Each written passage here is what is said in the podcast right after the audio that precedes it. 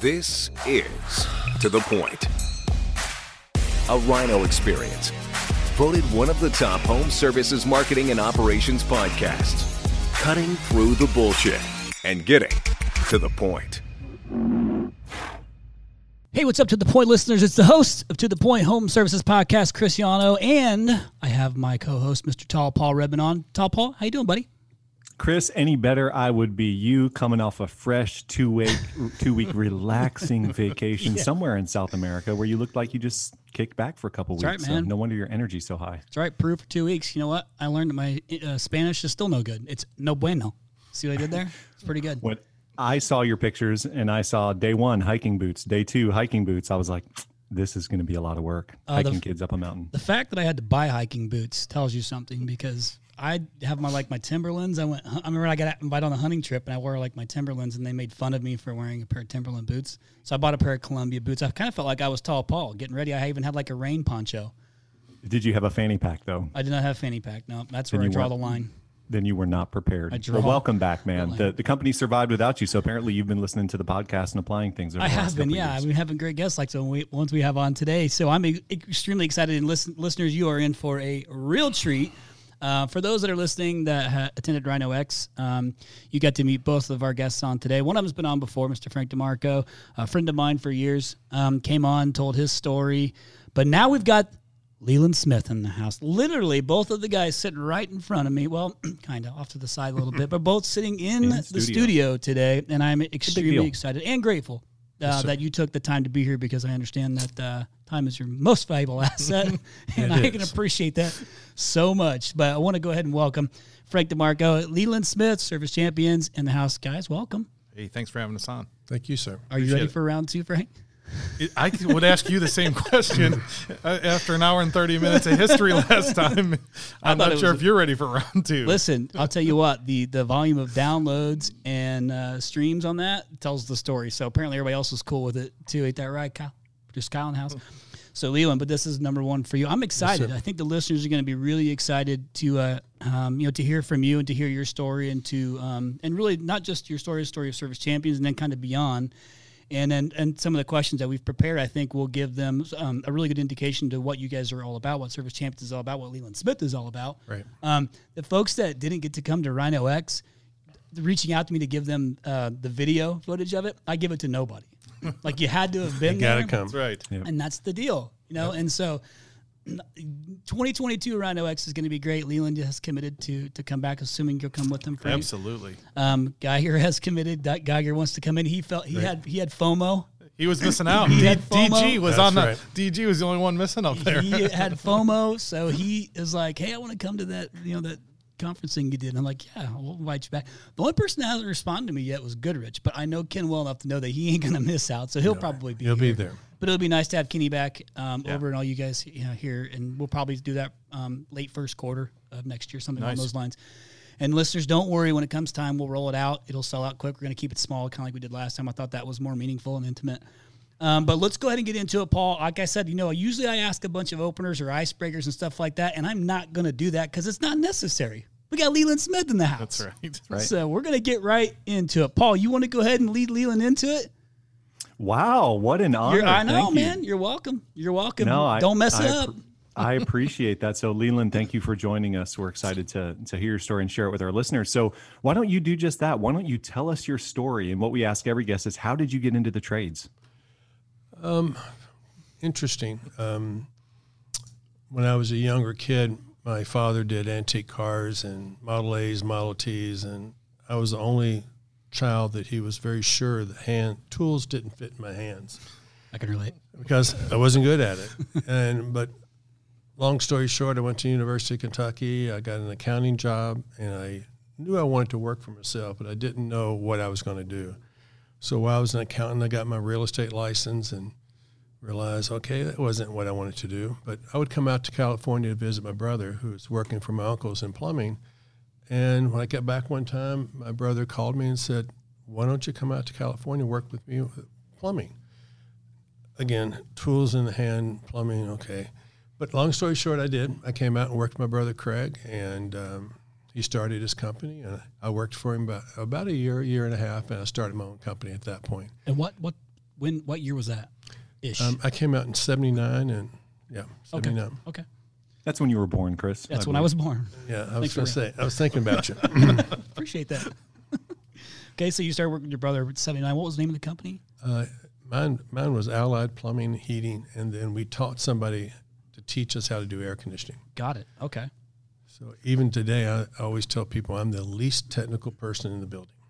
Uh, I realized when I started my own company, and after I caught the second house on fire, um, I probably wasn't the best plumber that was out there. So I came in the office and let the other people do that. So that's when you became really self aware that that might not be for you. Yeah, I'm more of the burnt the office guy. my father was right. Tools don't fit my hands. Fair enough. So after that, um, you know, obviously Allied, we ended up selling it to a consolidator in the late '90s, and uh, worked for ARS for a couple of years. And once my non-compete was up, I, in March of 2000, I started Service Champions. Wow.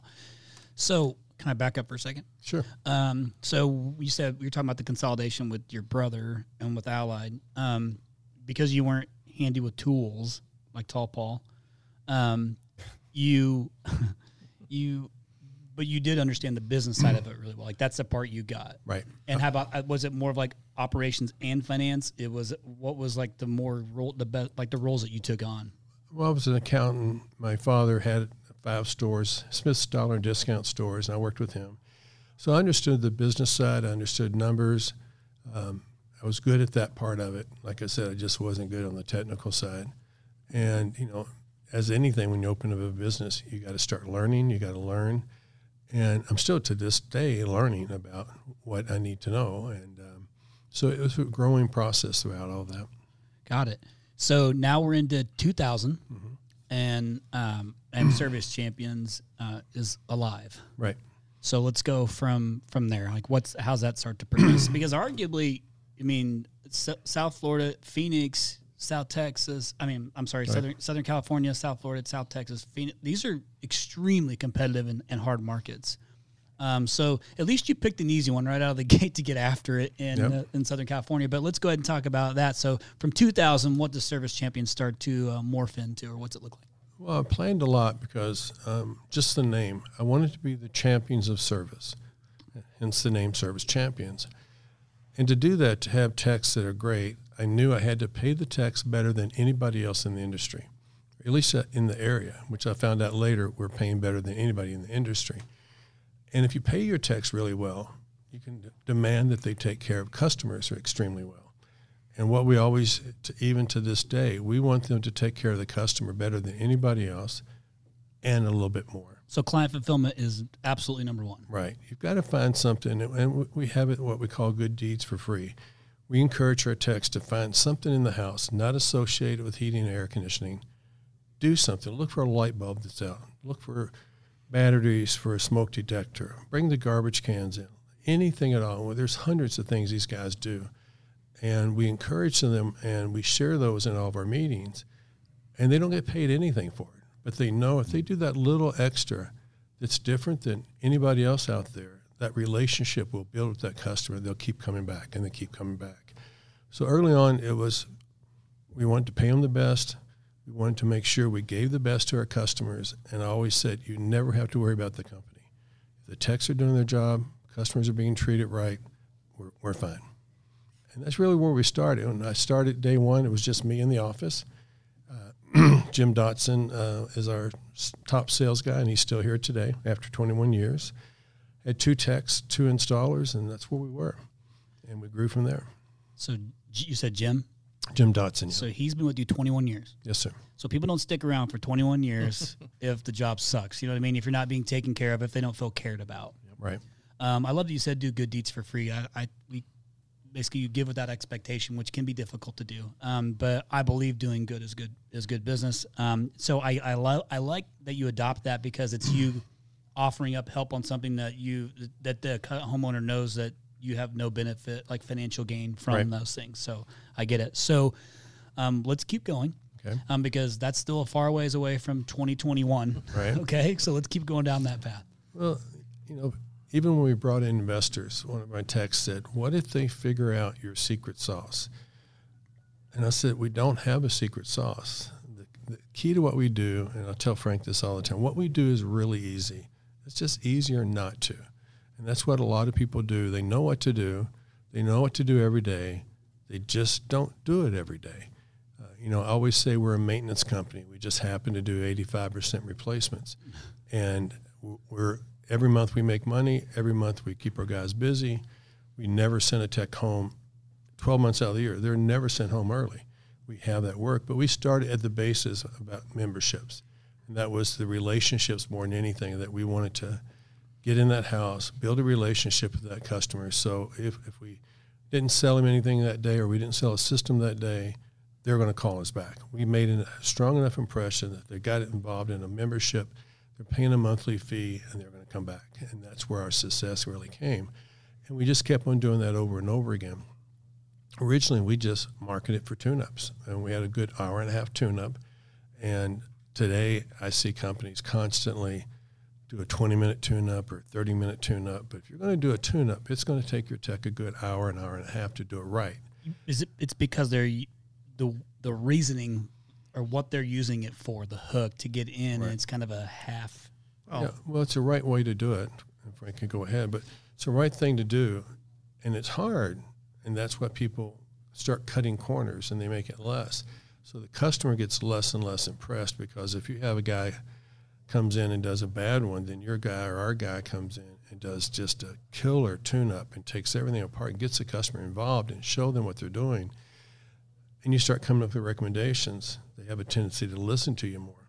They might not do it that day, but you get two or three times in a row the recommendations. They'll say, "Okay, I've heard this. Let's do this."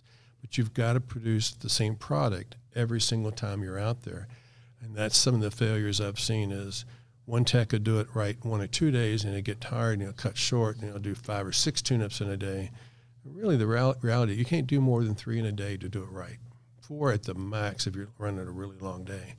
But it's, it's that consistency, and it's also talking about Jim Dotson about sales. You got to do the same sales every single call. I always like to quote Steve Smith. He's another one been with me 20 years. He told me one time, I knew I wasn't going to sell this customer. Absolutely, there's no way this customer is going to buy. But you know what? I'm going to practice, and he sold it. And they've got to get it out of their head that don't prejudge, not on their house, not on their car, nothing. Go in and do what you know to do. Do it consistently, and you'll be an extreme success. I love it. So don't judge a book by its cover. Frank, what were you going to say? You're going to chime in. I, you know, look, I grew up doing this, and we would say back east, there's there's no way you can make money doing an hour and a half tune up, right? Because you, you're trying to get through the tune ups. So I get to Leland, and Leland says to me, like in the first couple weeks I'm there, he says, "Look, you gotta, we're, we're, we're not a repair company. He's like, we're a maintenance company." And We he's do like, you gotta we see this do tune-up." repairs. We do, yeah, that we do repairs, but these guys don't like go in like everybody has these things like what we're going to include in the tune up and not every single time a service champions tech goes out to do a tune up like they tear the system apart. I mean they pull everything. Blower motors i mean to, to the point where leland has them they wax the unit right? Because people don't know what you did. And they say nobody's ever done anything like this. And you have to show the value because back right you get the swings in. Leland uses that phrase about being busy. I, I say we're either busy or really busy. There's no such thing as slow. Right. it's but to do that tune up the right way when i got there was an eye-opener watching guys i'm like how do you spend an hour and a half and leland's like how do you not and it was a complete shift you are obligated to tell the homeowner what's going on in their home and mm-hmm. that hour and a half tune up I mean, people see you like they see these guys outside. They're they're pulling stuff, cleaning it. They got the condenser pulled apart. I mean, there are seven steps in the tune-up with like six subparts each in each step. Right. And and Frank Spear, one of the guys in Steve Smith, like they get irritated. They'll argue over like section six, part B or C. Which one? Like when do you bring the vacuum in to show you're cleaning? I mean, but it's that detailed. But they have to see the value. And at the end of the day, I love that phrase. I, I, and you guys, I said it on the first one. Leland Smith says it's easy. It's just easier not to do it. Guys get discouraged. They start to cut corners, and then they say this system doesn't work. And we're like, well, hold on a minute. Are you doing everything, and are you engaging the customer? So, I just think it was pretty unique when I came to the West Coast, especially with Leland. how different it was. Yeah, well, I want to I want to um, chime in for just a second and re- how we relate there is, you know, I've been in this business now. The digital. Well, for those maybe listening for the first time, I'm the CEO of a company called Rhino Strategic Solutions, which is a digital marketing company, but only for the trades since you know 2008. So a long time. I'm kind of in. The, I mean, I'm in. This is my. I'm in the same business as you guys, just in a different capacity. Right.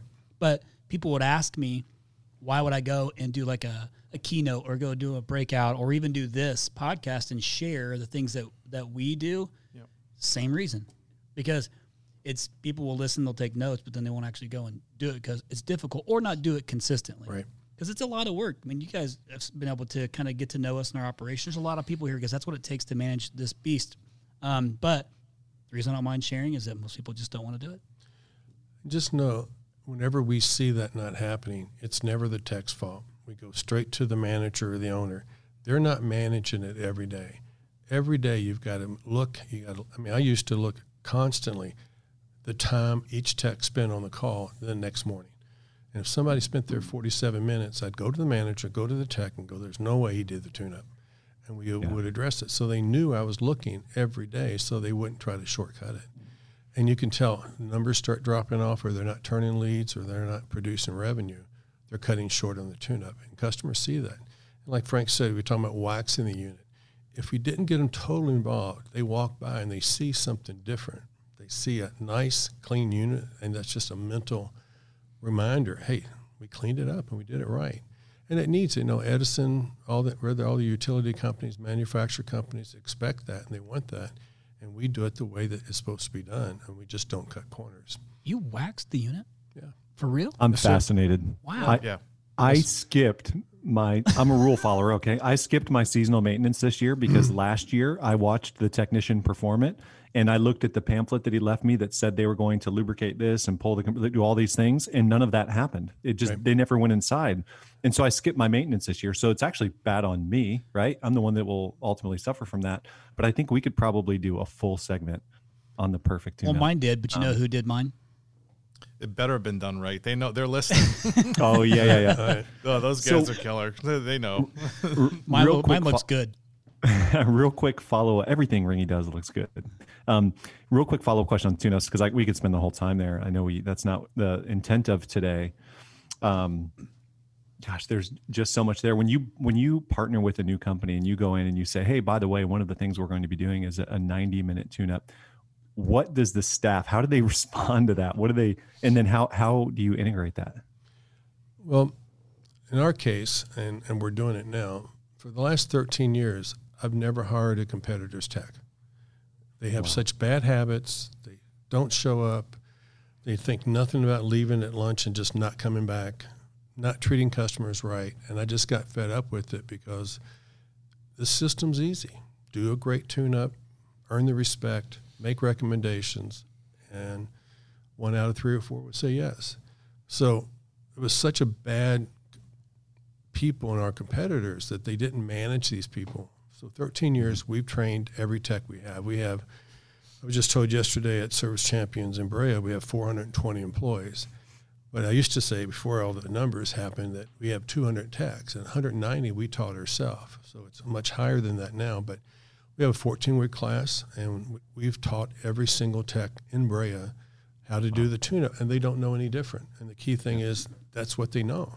So we teach them how to do that. We teach them how to turn leads. We teach them how to park your truck. You know, put a booty on, but don't put the second booty on until the customer opens the door, because they'll think you just have gray shoes on. So you got to build that value. Then what to say? How to walk to the thermostat? Don't touch the thermostat. Have the customer turn it on. Have, have them tell you what's going on before you even get involved in it. And all those things we teach are just really basic stuff, easy stuff to do, but you got to do it each time. And that was that's a big, big difference of what I've seen other companies do who don't teach that, or they all go out and try to recruit all the your competitors. And we get recruited all the time because everybody knows, at least in Orange County, we they're train. get, yeah. We train, and you got mm-hmm. and our worst guy would be their best guy. Got it. So, are you bringing in? excuse me. Are you bringing in people who have zero Yep. skill set, and you're training from scratch? We, From for scratch. 13 years, I think we've hired one or two sales guys, and every tech is none, none. In fact, before COVID, Frank and I were the last ones to interview. 15 minute interview. They've had three of them, and Frank and I would walk in, And in five minutes, I would know if we're going to hire the guy. Did he smile? Did he have eye contact? Was he pleasant? Was he laughing? Was I mean, just would my wife buy from him, or would my daughter be afraid of him? And if he's got that personality, we can teach the technical. You just can't teach the tech. I mean, the personality. And we, we do classes. Used to do 20. Now we're up to 40 or so every 14 weeks. And you know, first week I learned this from Dave Geiger. All role play, and we'll lose one or two because they don't like the role play. Second week I want them in an attic. I want them to know how hot an attic is. That you're in an Week attic. two? Yeah. Get him, get him out. Yeah. and you lose one or two. So now you got a core. They understand it's going to be hot, but these guys really truly come out after a 14 week class making 80 to 100,000 their first year, and and beyond that. And these, it's just a great job for these guys or girls that want to come in and learn a trade, and really not have to go to school for four or five years. Yeah, that's mm-hmm. something we've been trying super hard using our own influence to really exploit how great of an opportunity it really is. Once you can get past this stupid stigma of it's not a great, you know, it's not se- whatever. I'm so sick of hearing it. Yeah, but blue collar. Yeah, so we've been trying to push that and use whatever influence we have too. It's good to hear that because, you know, we have. Um, I had people reaching out to me who are new in college that listen to the podcast, which is pretty cool um, and saying, "Well, how can I get connected with these guys or, or who has their own trade schools?" Because what they like is that they can go to a single organization, get trained, and they're really just training for their position, but they're getting paid to train, Right. and then they know what their what their um, career path looks like. Yeah. which is which is important too. So it's a fourteen it's a fourteen week school, right? Mm-hmm. That's what 14 week, we pay them 14 weeks. They're in and out of the truck with ride alongs. Their last week or so, they're actually in the truck by themselves. And if they're not performing, we bring them back in. We keep on working with them. Once we know that they're performing at the right level, then we'll pass them off to a service manager. smartac.com smartac.com if you haven't heard of it you better find out. If you haven't implemented it you better check it out. You have to get started doing something. 2024 is going to be an absolute battlefield. What are you doing differently than your competitors? You need to make sure that your memberships are sticky. smartac.com does that. Lifetime warranty insurance savings filter discounts 24-7 monitoring that lets you know about problems before the homeowner might even know about the problem. Live tech chat service providers all of this with smartac.com. You gotta check it out now. So when you guys, br- I'm sorry, I'm gonna jump all over the place for just a second. Um, so when you guys uh, have a partnership, you bring in maybe like a Ringy or a, or Jeff or like whomever it is on the loop. Sure. But do you um, do you have to start to serve it like make them like service shit? Like how does that how does that integration you know, work? It, it- it's a it's a really good question. Back to Paul's question to us about one, we're investing in just really great businesses. Right. Mm-hmm. I mean, Travis, you know, his team, Garrett, the GM there at Pro Skill. I mean, those guys, they get it. They're aggressive. They're polished. You know, they want to be better every day. We don't come in and say like, here's here's the here's the manual and here's the truck at service. Like they have a lot of great processes. What we want to say is, hey, why don't you take a look at what we do? And then somewhere, and most of them during due diligence, Leland and I are spending time saying, "Hey, how do you do this or how do you do that?" We don't come in. We don't want to unload a like a a group of things to do. They're already a great business. We just think we can tweak some things. We don't take the existing staff and say, "You must now do a ninety minute Right. tune up." We'll say, "Hey, here's the benefit to doing that." And then slowly over time, what we find is they're already intrigued, meaning the management staff. And Leland says this, and I'll, I don't want to take his time from talking about, it, but when the leadership believes it, then and they buy in, then the rest of the team will, because those businesses we invest in have great leadership. I mean, they really do. Yep. Lou at Hobaica. I mean, these guys just in this market. So what they love is this 14 week class if they aren't already doing it. Look, next year mm-hmm. we're going to train a thousand trainees. Like that's what's in the budget for 2020. A thousand. That's incredible. Yeah. I mean, it's going to be three regional training centers: Northern California, Southern California, and Brea. We're looking at real estate right now here in your right in your backyard because we need we need 30, 40,000 square feet to train, you know, 80 to 100 guys every quarter in each one of these. And it's the recipe he used 13 years ago. That's not to say we don't have great people in the businesses right now. It's just saying, hey, a lot of those guys will say, hey, if I if I do that, I can impact my outcome and my and my income. And so they start to get open to it. So we we do not have this philosophy like, here's a truckload of stuff, start doing it. We want to slowly look again, invested in great businesses, keep doing what you're doing, see if we can help. And I think that's you know, that's what we want to do with it. And The good thing is, we have them fly down if they want. If, you know, it's hard to believe if you've got techs for ten years making eighty grand, and I'm telling you, our new guys are making a hundred.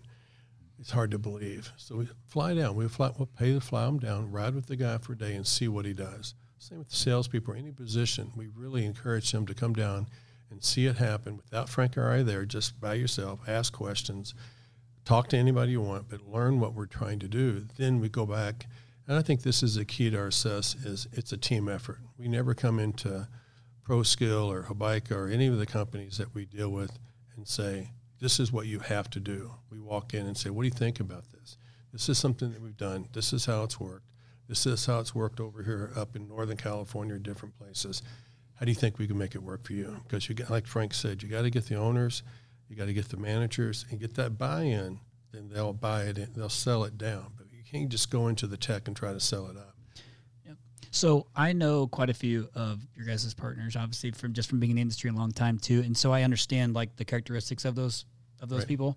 Um, I think that I asked that question. I asked that question on, on purpose just to kind of, you know, any myth that might be out there, what it looks like, and that is it's more of an excitement of okay, what else can I what else can I learn? And I think even when you and I were talking, Frank, about um, and I because we've talked about Travis, is they even had some things on the I think what the plumbing side that maybe you were able to pick sure. up. Yeah. So, but it's all like this big family of man. What are we learning? What can we take from this? You said it right in the beginning, Leland. On you're always, you're always trying to constantly learn, Right.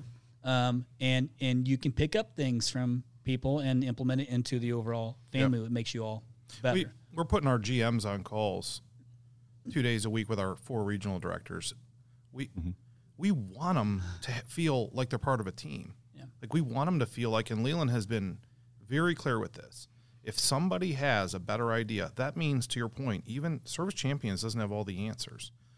I talked about this when we first got on. Leland Smith and Dave Geiger are ridiculously successful because they never thought their business was doing as well as it should be doing. And they listened and went in and said, as suck. opposed to so many owners that say, like, I got it all figured out. That specifically, those two guys don't say their business is running top dead center. They say, man, we we're we have eight and ten million dollar months just in Brea, and Leland's like, why wasn't it twelve? you know, like we didn't, you know, and Gary Reed is longtime GM there, but I, you know, it's that camaraderie with them on a call. We it's a thirty minute call. How you doing? Are you ahead, behind? What can we help you with? Yeah. And those people start to talk. We want them part of a team.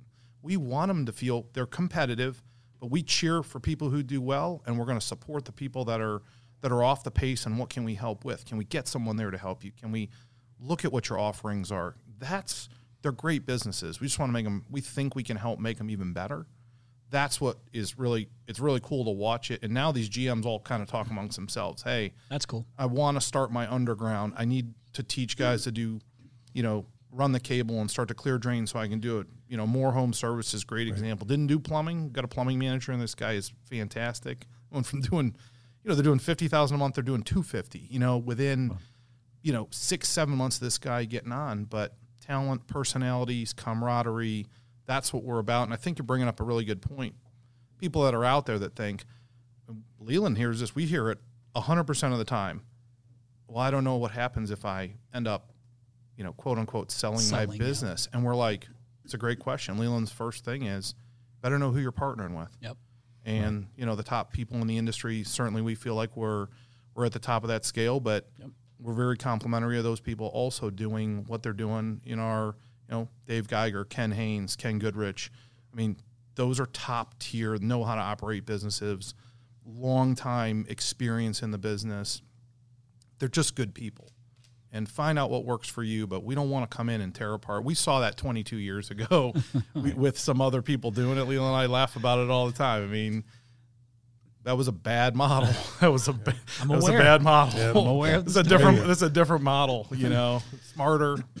Well, what I love is that what you guys are talking about is um, you're almost hitting a couple different um, things that I think are extremely important on why somebody would even want to be a part of the Service Champions family. That's why I'm going to reference this. is that one you pay exceptionally well. That's one piece of it, and so yes, that might be what's important to most, but it not might not be what's important to all. Right. Um, also, how you make someone feel being cared about absolutely matters, and and you can't fake it. I think you got to make sure you genuinely care. There's just no way that that you two can do that at scale to everybody. So you have to have good leadership in place. But Right. there, there, I mean, there are ways you can relay that message. But so I think that the fact that you pay extremely well is is very uh, a key ingredient to the, the what your guys' big picture is success because you got to have bodies Right. um, how you treat them is great. But what I also love is that, and you talked about this a little bit at Rhino X, Leland, was the uh, um, some of the the eight I think it's the eight promises that Service Champions has. But so it's not just we pay you well, we take good care of you, but we also client fulfillment is your job. Right. And so, what, can you talk a little bit about what those eight promises are? That because if I'm, I'm an employee, that makes me feel good that I'm doing that I'm doing good business. you know, there's a lot of what we call them the peace of mind guarantees, and some of them are, are basic. Some we came up years ago, like better than you found it. Um, if, we leave your house the least bit dirty, we always guarantee we're, we're going to leave it better than you found it. If not, we're going to clean your whole house. But probably the one thing that st- sets us apart that people say at times they do this, but they don't, is we have a happy money promise. Basically, it says if you're not happy, we cannot make you happy, you don't have to pay. We'll tear out a system, we'll give them the repair for free, we'll do whatever it takes to make them happy. We're not going to leave a house unless the customer's happy No matter what. no matter what. And, and we empower from the tech, the new tech down and up. If you're at a home and a customer's unhappy, don't ever leave. Do whatever you think you need to do, but treat them like family. Make any decision in that situation. If that customer is upset, what would you want your mother treated like, or your brother, your sister, or your grandfather? Make that decision. I don't care how wrong it is, we'll support it.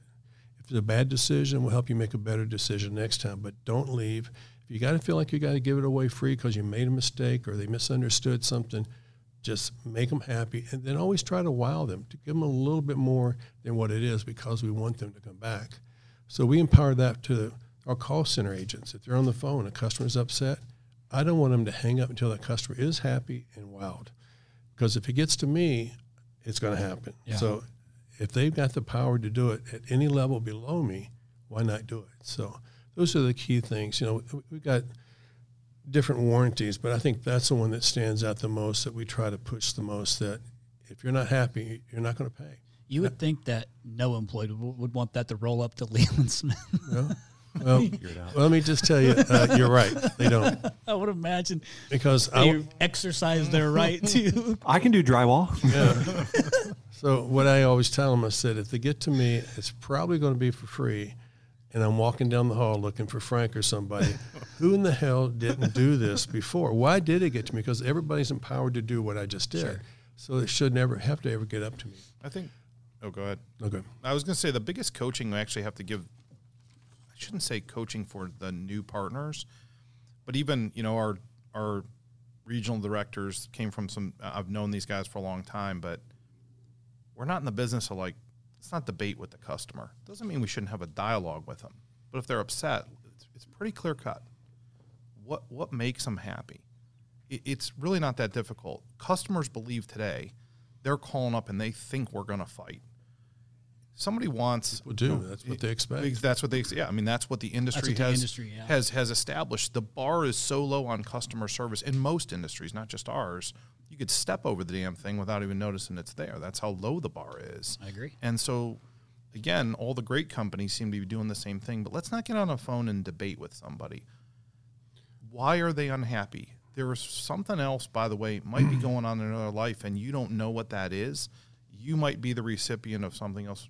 Try to figure it out. Leland's specific background is, or what he tells everybody. And you, you talked about this just a couple minutes ago. It starts with him, and then it has to trickle down through the entire organization. When you tell people, just make the customer happy. That doesn't mean we just want to give away hundreds of thousands of dollars. What it means is that customer is so important to us. Quite frankly, our employees are so important to us. We have an obligation to take care of them. And it's really very simple. I, I tell the story. The first I was there for like a month, I walk into Leland's office and I had to go visit a job with one of our salespeople. Nothing that the salesperson, in my opinion, did wrong, but clearly there was a issue, you know, that they had in, in their opinion, and you know, it was like a it was like a ten thousand dollar refund. Now we don't do many of those, but I, I happen to go out and like, oh sure, the first one I'm on. Walked into Leland's office, I'm like, he goes, how'd it go? I said, hey, I got to give ten thousand dollars back. Like no no missing a beat, no anything. He's like, what could we have done differently? Not how'd you give away ten thousand dollars? You've been here a month. It was, what do you think we could have done differently to to avoid that? And that's the philosophy you have to put across to the to you know 1400 employees in the business today and they have to have that it's it's ultra ultra important So no, you're not saying though to, um, and I one I, I very much respect that.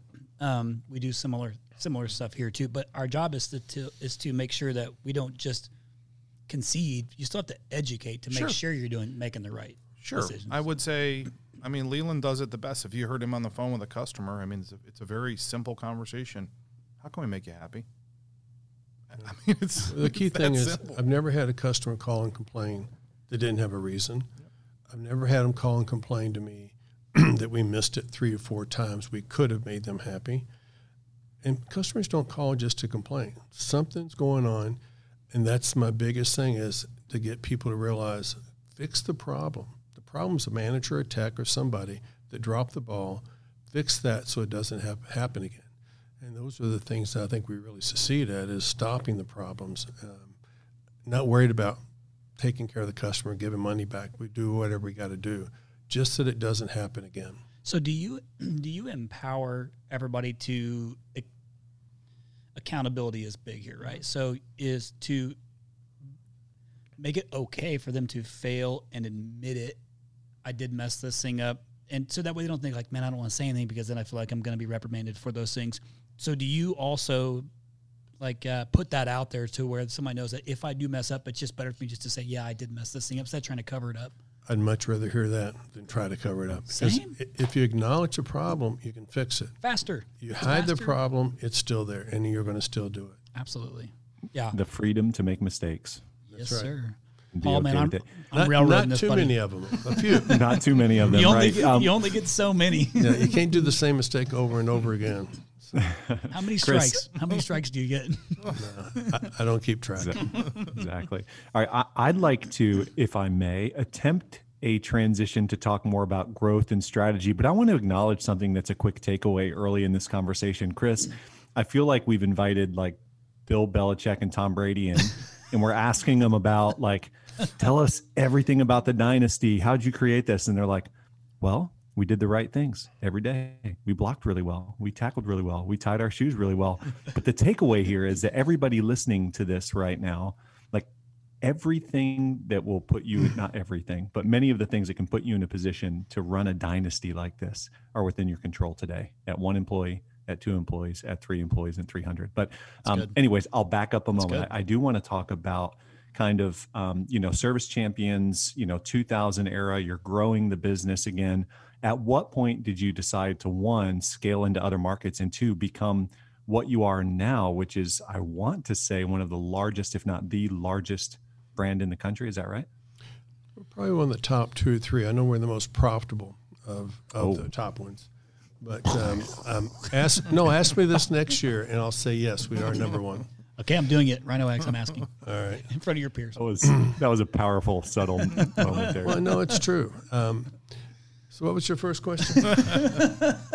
when did you when did you decide to take a business that you figured out and you were growing and, and doing well um, when did you decide to scale into other markets and to become the you know the big brand you are today Um, well, first of all, I've always thought we're never not going to grow, and that's what Frank was saying. Is when we hit a five million dollar month, I said, "Why didn't we do 6 I think we did eight million last month or this month, and I'm saying, "Why didn't we do 10?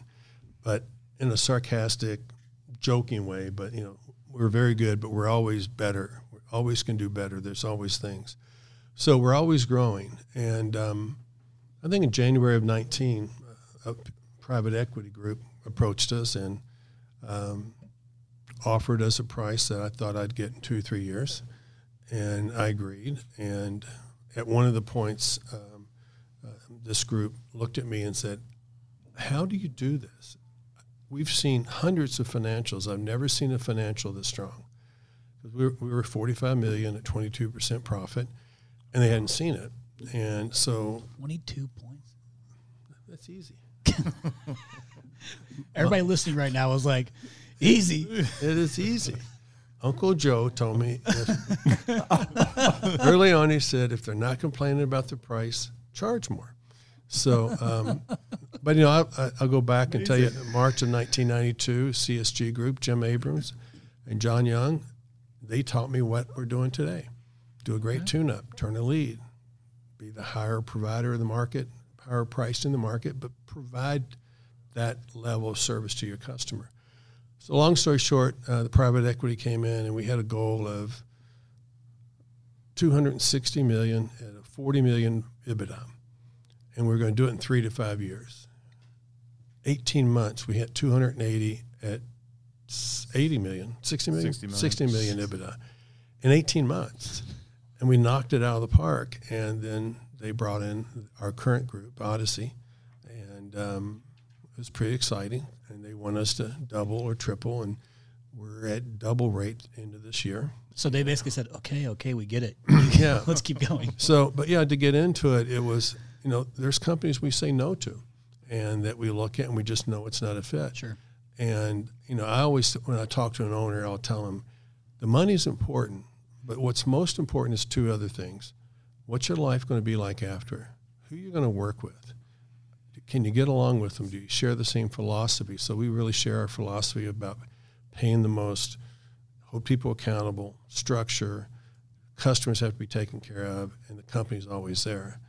And the second one is about, about the employees. Everybody loves their employees, and we're not in there, and they, they don't get it, but we're not coming in to fire everybody and just disrupt everything. We're going to come in and let this business sit for at least 90 days just to observe and there hasn't been a single company yet that I've not walked in, small or large, that I've learned something. And we pick up that. We, we study the company first. We study what they're doing, what they're doing good. We ask them, what do you think you guys do really good? What do you think you need some help on? Then we work as a team. It's, I mean, I've got a title CEO, which I hate because it means nothing. I've got one vote. We've got an executive team of four people, and I'm one vote. I'll give you an example. A company we looked at and I said, no, I don't want this company. The other three said yes. so we moved forward on it. And I, I didn't have the dictator, uh, I didn't have the veto vote. but again, it's, it's working as a team, I think, more than anything, that they see that, that, um, that we're there to help them and we're, near, we're not there to hurt the employees. We're to, when I when I come in and talk to the guys in the field, I tell them you'll never make a dime less, but I guarantee you'll make more money you've ever made in your life give us a couple months to get to that, and we will work work that up. So I think that's a lot of our success is that um, we, we just want to come in and make it better, and people fear that, and we try to overcome that as much as we can. But I give you an example. When we went to, went from the 45 million to 280 million, we didn't add a body. We didn't have any district. It was Frank and I and Katie and Daniel. We were still running Brea, and we ran another 200 and forty million dollar companies at the same time. So we were working pretty hard. So once we I like got the second, from forty five to yeah. it's like a monster jet. So when we did that, we just worked hard. But now we got the district managers because it's too much for Frank. And Sure. so, hope that answered your question. Yeah, that was actually a, a great response. Yeah. Paul, did you have anything you want to piggyback on that? So 2019 is when really that that process started. Um, Yes, sir. What do you miss from the days when it was just the Leland Smith show when you uh, answered to yourself? Um, I don't think I ever answered to myself. Um, I've always said this when I got to 20 million. I've never ran a 20 million dollar company. I ran a, never ran a 40 million. I've never ran a 300 some million dollar company. But you surround yourself with people that are as good as you are, if not better. So when Frank and I partner up, I hired Frank. He's just as good as I am, but he's better.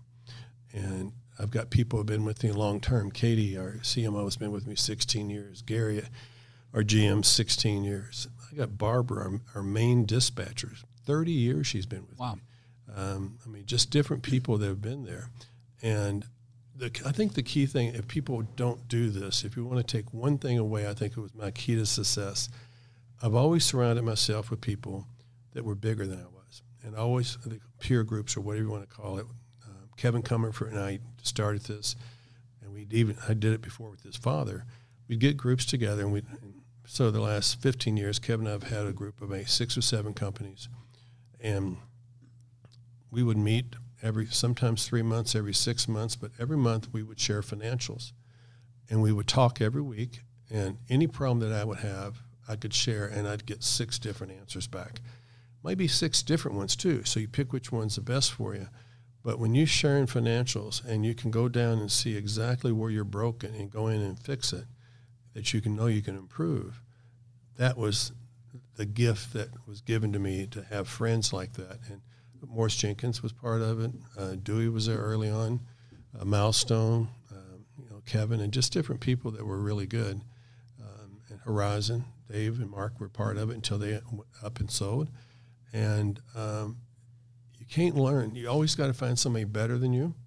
And if you're if you're a ten million dollar company, go find some twenty and thirties, but make sure get them to share the financials. That cuts out the BS. There's a lot of guys out there love to brag about all kinds of money they're making, and they're not making it. Yeah. they're talkers. And but if you're willing to share a financial, you can really get into it, and everything's kind of opened up. And that's I think that's one of the keys to my success is that I had people.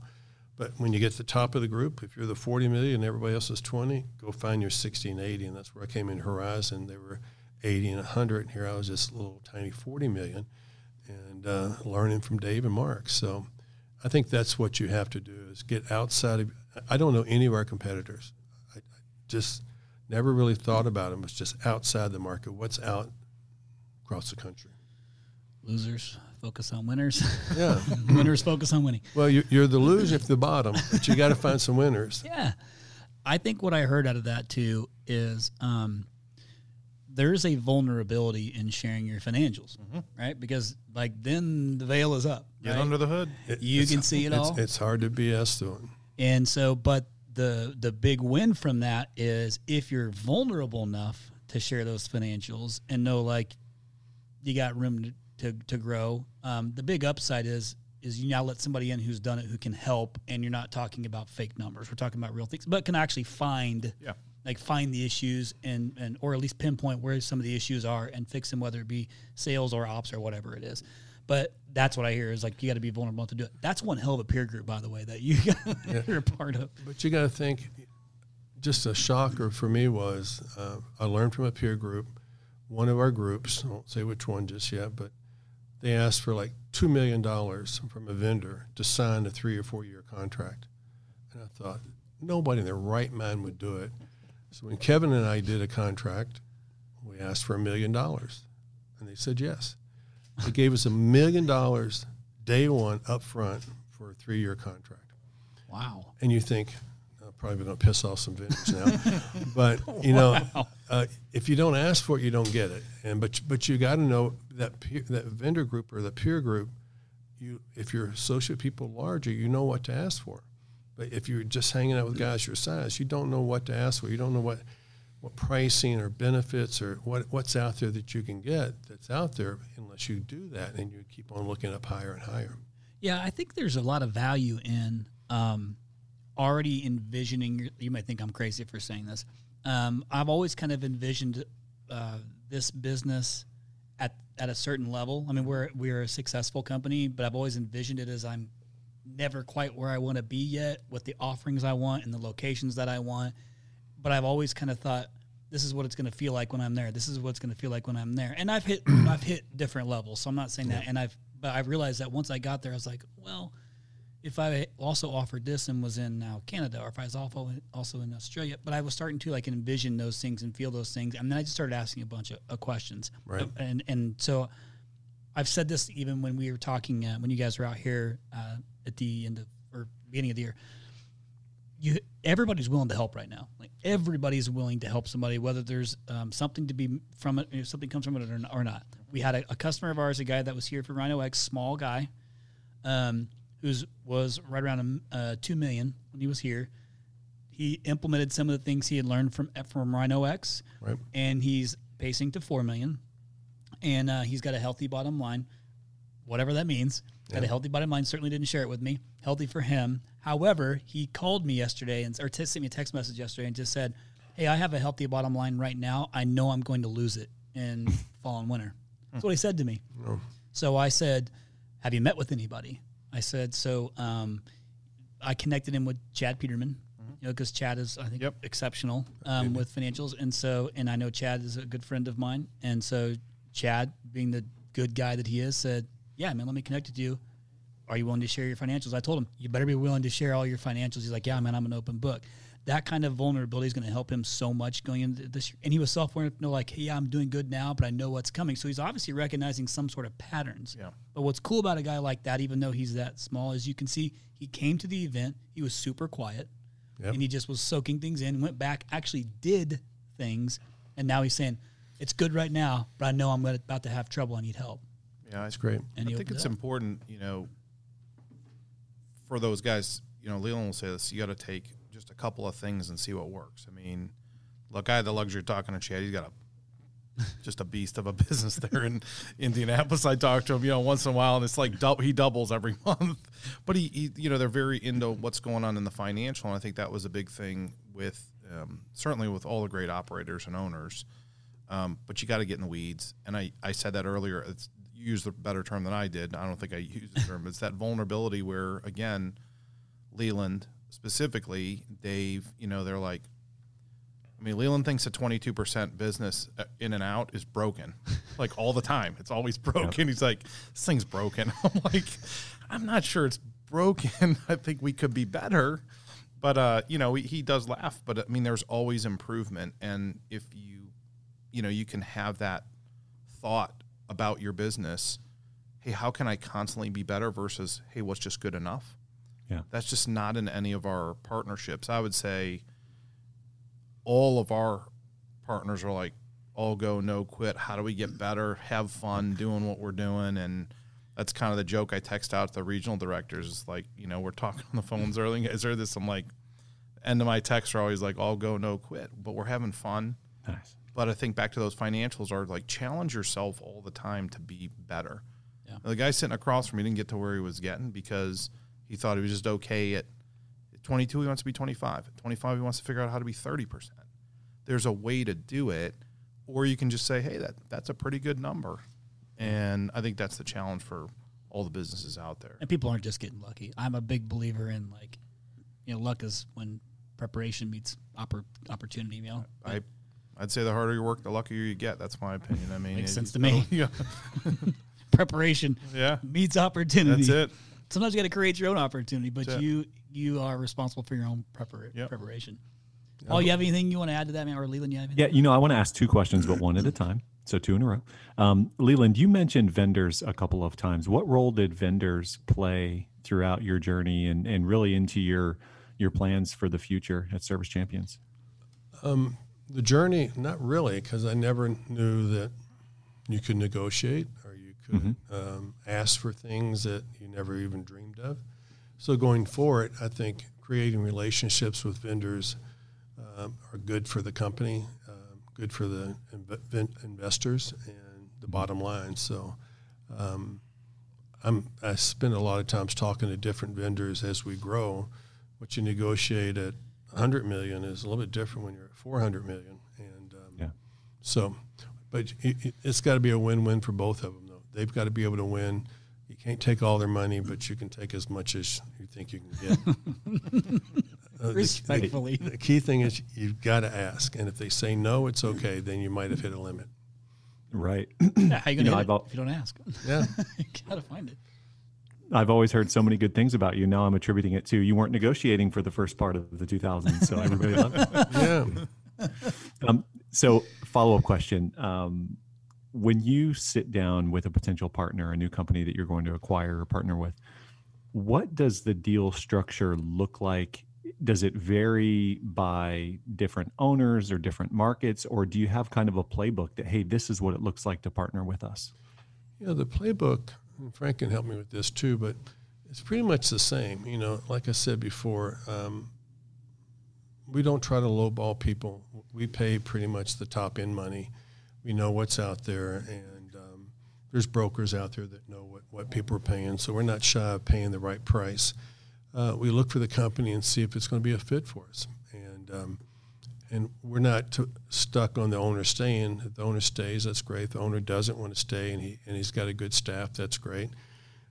We're, we're about ready to close here in a week or so of a company that uh, the owner wants to go, and he's telling us they need a GM there. So Frank is really good. We've got one or two set up, uh, waiting in the wings to go in. So we'll send somebody in. So each situation is different. Um, but as I tell them, when we're done, we have to be happy. It, it cannot be, I won, you lost. They have to feel that they won. Right. We have to feel like we won. The employees and managers all have to be feel like they won. And um, I encourage them to do what I did uh, when I closed. I gave bonuses to my key people, and I'm very happy to say that literally I have probably six multimillionaires working for me every day in the office that weren't that three years ago. But you Yeah, know, that's pretty cool. I shared part of what I got because I didn't do it by myself. Right. And Frank and the other people, a, a part of our team, I bonused them. They reinvested in the in in the company, and then it paid out. And they reinvested it again. And uh, everybody's got to win. So if you ever create an environment that there's a loser, it's going to be a bad deal. So everybody's got to win. I'd say, Paul, you know, one other thing, you know, our our partner, um, Odyssey Investment Partners out of New York, um, we couldn't have a better partner. They they literally, I mean, they are very transparent, and they will look to Leland, myself, Daniel, and Katie, and say, "Here's what we think," but at the end of the day, you're running the business. Like, I mean, it- we were very lucky uh, to run into a partner like that. I mean, we we got to sort through some, but talking to these guys, they let us run the business. They have 30 years, you know, in M&A. They're managing nearly $7 billion in assets. So they have a little bit of background, but when it comes to, you know, finding the business, Leland just hit it. For us, deal structure is is actually the easy part. You know, an owner's going to get a, a big chunk of money up front, depending on, you know, I mean, big either way. Sure. And then they're going to probably reinvest. We we like that. Yeah. We encourage that. We believe we've already done it once. Technically, for Leland, he's he's done it twice, and we're going. You know, everybody wants to do it again. All the great these great platforms are going to do it again. It'll be interesting to see who they partner with and how they get there. But we want them to help steward the business off and and make it a good handoff. I mean, that's our big thing. But we have probably vetted that through the to, to Leland's point. Like we want a happy transition.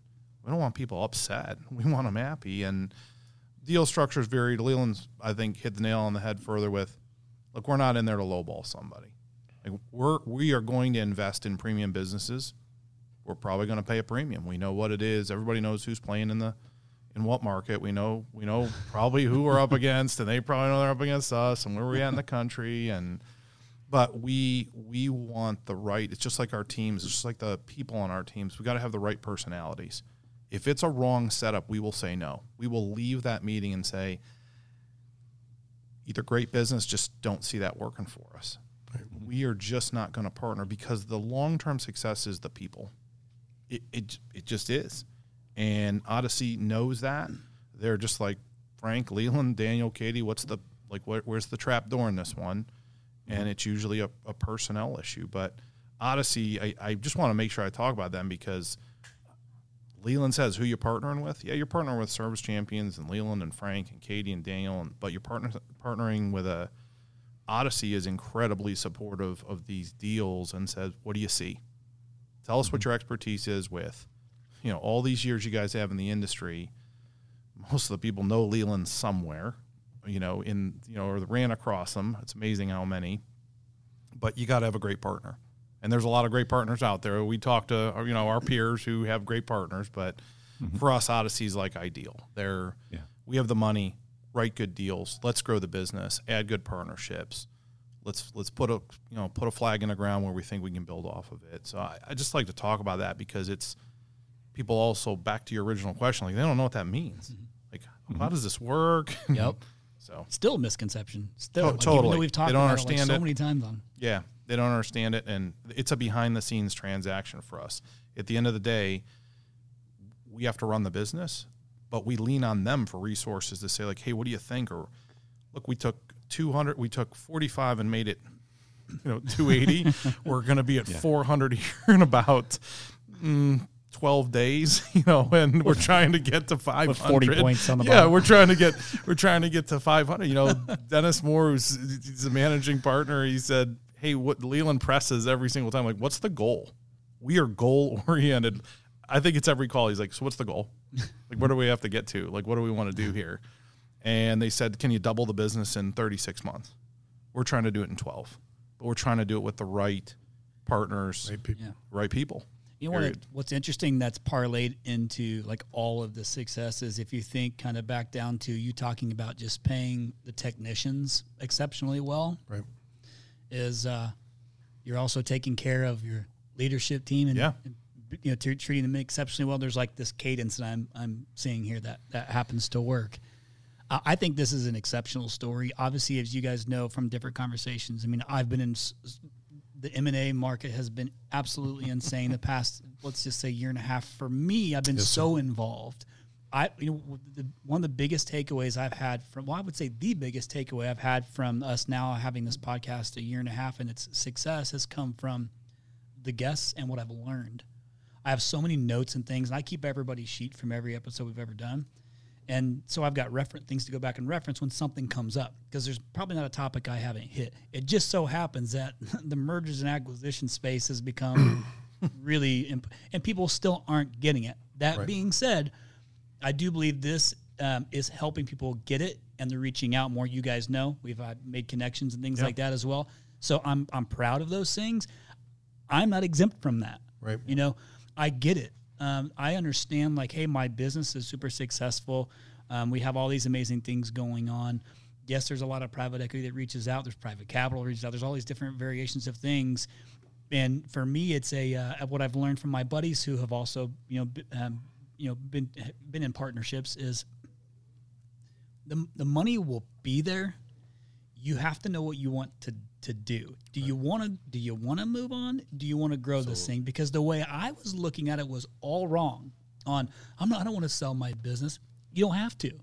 You actually I, I like using the word partner because that's essentially what it is. If you have a growth plan in place, and you better have a growth plan in place, and you can find a good partner to help you execute that growth plan, but kind of keep your uh, values in place and your leadership in place, and you want to do business with them, Yeah. why not? Right. You know, why not? And and that's to me is I didn't understand. If you asked me two years ago, I didn't get it. Yeah. I understand it very much so today. That that partnership piece is the, Huge. that's the term we use. It's huge. It, it we are all investors. Like period. Like we're all investors. Everybody knows the game. How do we find the right partners? And quite honestly, whether that be vendors or businesses we invest in, how do we find the right partners? Yeah, sure. I mean, it's I like to say one thing that people are concerned about what it would be like or, or if they're ready to do it now or maybe they should wait a year or two. I tell them constantly, it doesn't cost you anything to get a price. Now, you might share some financials, doesn't cost you anything, then all of a sudden you're talk to somebody and you'll see a price that you might like. You say no. Or if you like it, you say yes. Then you move on. But to get to that point of finding out what your business is worth, any of us would we spend the time with you, talk to you about it, share with you, then you make that decision, like you said. Would I be happy with this group? Would I be happier staying, not selling? Do I have a chance that I could do this without you guys? So it's just an interesting thing to always, if you're interested or even close to it, get a price. Yeah. People will give you a price. I, I would say I don't know if we didn't really asked to do this, Chris, so I'll get in trouble after. Approved. You know, I mean, Approved. really, Go ahead. you know, I'd love to put, you know, Leland, you know, I'm gonna, I, I know, look, I get to go to work with one of the greatest guys in the industry every day. right? And I- and I had another one I got to spend, you know, a lot of years with. Yep. Like, can we give his? You know, I, I say this. Leland's a big, you know, he's this huge proponent of come in and visit our business. And look, honestly, I can say this, and he's sitting here and he. He'll, he has the right to correct me because I still say he's the CEO and he founded the business. you want to come in and visit, whether it's you want a partner or you just want to learn about the business, like Come you okay if I give your email out or something? Leland? I mean, people just ask us a question, even if it's not like you may ask us about another partnership you want to make. We aren't there to say do this or do that. We can answer questions. We're glad to do those things. If people have questions, reach out to us. Come visit, see what we're about. But even if it's not an M and A piece, or you just want to know, or you're unsure, Leland's always invited businesses in to do that. And I think it's the same thing with communication. You have a question, email the guy, email me. Well, it's not about, hey, let's, oh, great, we can get your our claws in you and see if you'll do something. Maybe it's just, I'm unsure. Or can you tell us about it? Or, hey, I'm taking all these calls, all these owners. You talked about M&A like being like on fire. I mean, we've heard of names. We've never, Ken Haynes said it in the meeting. He's like, our count was 23. I think it was 23 more came in last week you know, doing this stuff in our industry. But Yeah. I mean that sincerely. I get to work, you know, every day with Leland, but I think, you know, email Leland L. Smith at servicechampions.com and F Dimarco at Service Champions. We'll answer whatever question we can have. They always run through you if they're your customer. People, I've had more people from this podcast say, I heard you, and we visited companies. You know, I, it's not about plugging this place, but we want to help Yeah. we want to help better an industry we've spent our entire lives in. If it's advice to somebody else, I mean, I get to tell a story, but Leland's given advice to people we've ended up partnering with, and it cost us more money. But but he was so sincere about helping I because learned, I learned early on with a guy named Ron McKing back in CSG days. Don't always be a taker. At that time, I was a taker. I was learning and learning. So I've always let anybody who's asked, you want to come in the building? Come in. Walk around. You don't have to talk to me. Talk to anybody you want. And we have people constantly coming in, seeing what we do. I'll try to help them. There's a company that we actually originally turned down a year or so ago. They came in for an entire day and we let them go through the whole place the entire day. A year later, they come back up, much more profitable, and we're, we're in the midst of trying to acquire, uh, invest with them now. A year and a, you said a year and a half. Yeah, a year and a half later, and trying to invest with them, and they're a good company. They turned things around because of the visit, and we're very open to let people come in. I have for 15, 20 years. If you want to come in, come in.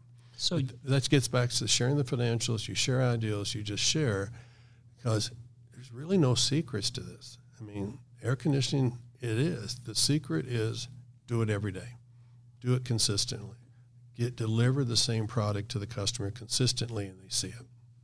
So, people that are listening right now, I, I 100% know that this happens is they're too intimidated mm-hmm. to reach out. I'm just an innocent old country boy from Kentucky, man. You said you just went to UK. By the way, Devin Booker went to UK. Oh, So there you go. guys know. Um, but you came? Devin Booker. Um, so you, uh, if you're listening, don't be, you know, reach out. Yeah. Like he, they're telling you, reach out. Frank just gave out both of their emails. Um, and again, like obviously you can always, if you'd rather us connect you, we're happy to Yeah. do it. Um, but don't be a wimp. Reach out. Yourself. I, I couldn't agree with you more. Two million to 20, 40, 50. We we don't care. We want to help people. Leland, Leland. I'll say it again. Leland Smith, Dave Guy. These are like just reach out to people. Everybody wants everybody to improve. It's good for the industry. It's good for what we're doing. It's you know it's it's helps you and your staff. Totally agree. Don't don't don't be too proud. Just call us. Perfect.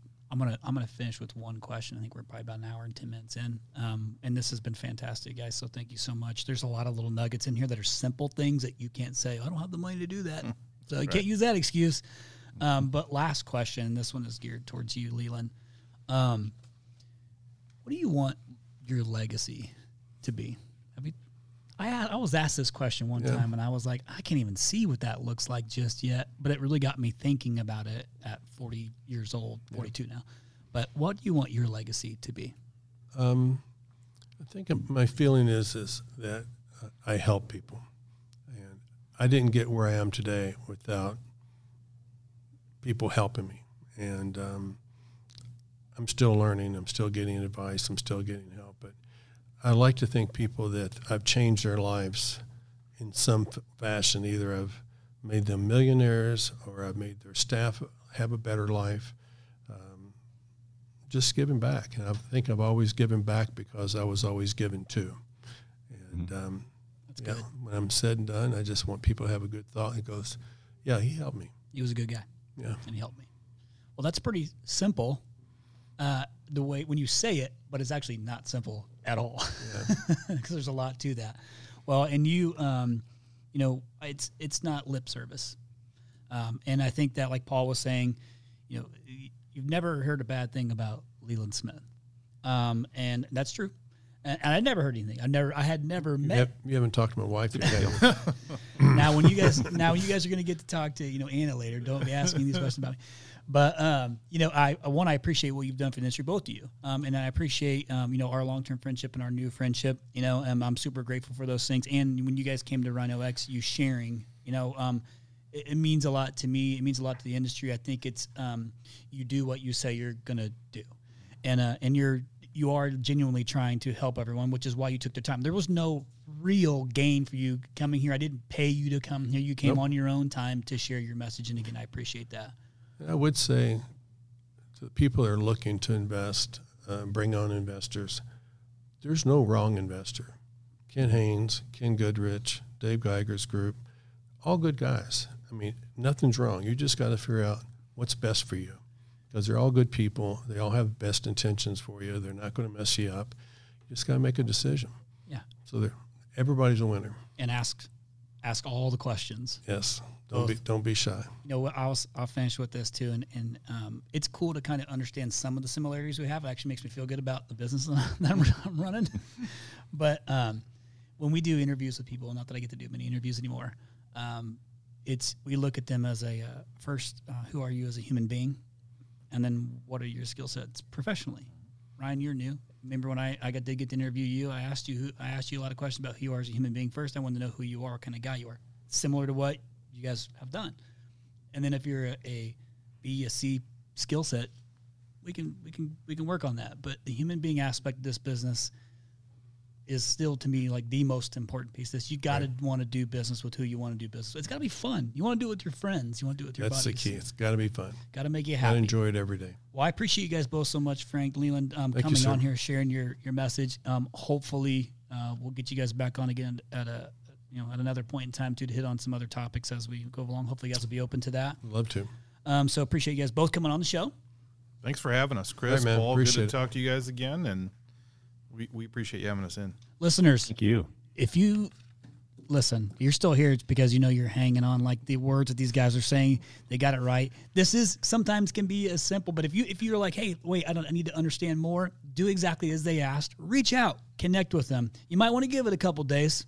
Because I know how it goes after these podcasts is, you know, you'll get, you know, they already get bombarded with emails, but, you know, hang in there, you know, and, and listen, persistence matters, right? So if you Right. email once, Yep. maybe email a second time.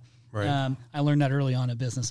so, but again, listeners, we appreciate you so much. It's guests like these guys that come on that have made this thing so unbelievably popular of a podcast, and I, and Paul and I are both grateful um, because we learn just as much as you learn, and we were able to apply those things towards our business. And so, um, you know, part of the thing that Paul and I really love is the reviews that come in from the podcast. It's really what reassures us that we're doing a good job with this and that our guests are delivering great content. So, I want to share one real quick before we go, and this is from. Oscar Dia, 21, whoever that is. Um, Oscar Dia says, five stars, amazing guests, and great content. So I don't read these things ahead of time, just so you guys know. This is great. So here we go. Um, it takes it takes me almost two hours to cut my grass. First off, Brutal. cutting grass is awful. You know, you're from the Midwest. Yeah. Uh, no, that. thank you.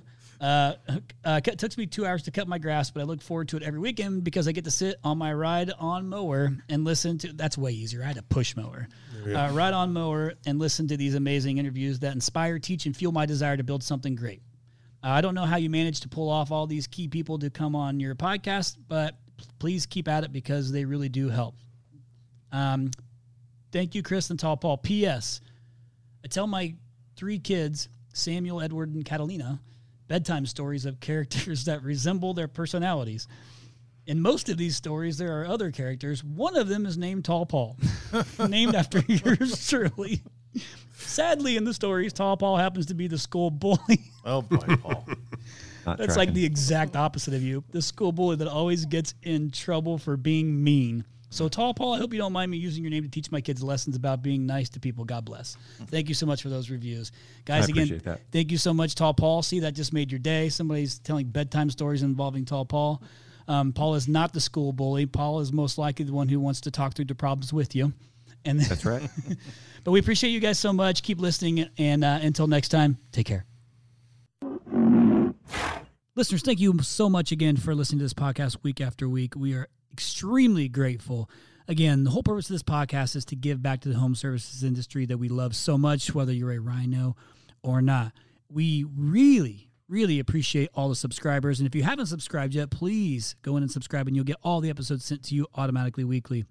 Also, we have really enjoyed your feedback. Uh, it's so meaningful for us when we get to read the nice comments that you guys put. So keep doing that. And if you don't know how to do it, here's what you got to do you search for To The Point Home Services on Apple Podcasts. You click on our profile, scroll all the way down to the bottom, and hit write a review. And be honest and share your story and how the podcast has impacted you and your business. Thanks again from the bottom of our hearts at To The Point Home Services Podcast. We appreciate you.